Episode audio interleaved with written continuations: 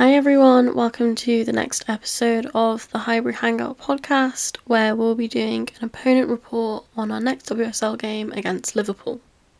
After winning promotion from the Championship, Liverpool had an impressive start to their WSL return with a 2 1 victory against reigning champions Chelsea, but have since lost their two WSL outings against Everton and Spurs, although the Spurs loss was relatively narrow and was a bit of a close call.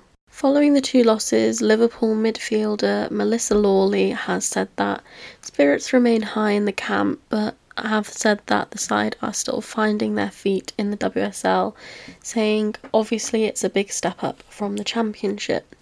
The last time the two sides met was in February in the fifth round of the FA Cup. At that point, Liverpool won an astoundingly dominant run of form when they were at the top of the Championship, but Arsenal beat Liverpool 4 0.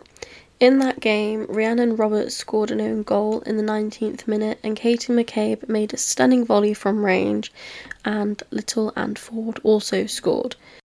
While Lydia Williams was in goal then, she's of course since left us to join PSG, Zinsberger obviously now holds the WSL consecutive clean sheet record, and I think we can expect her to most likely extend that record to add another consecutive clean sheet.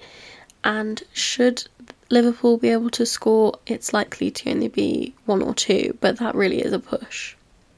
In the previous meeting, Leanne Kernan was Liverpool's most dangerous player, but she is currently out injured.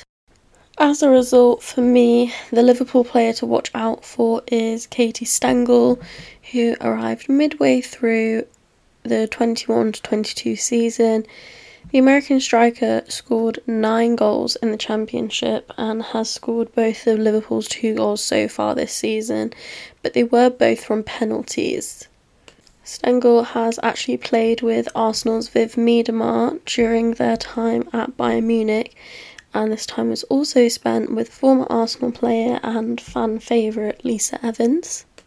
So, overall, I think Arsenal should win this comfortably, although clearly we need to watch out for the penalty taking, but obviously that's something the, the team will be prepared for.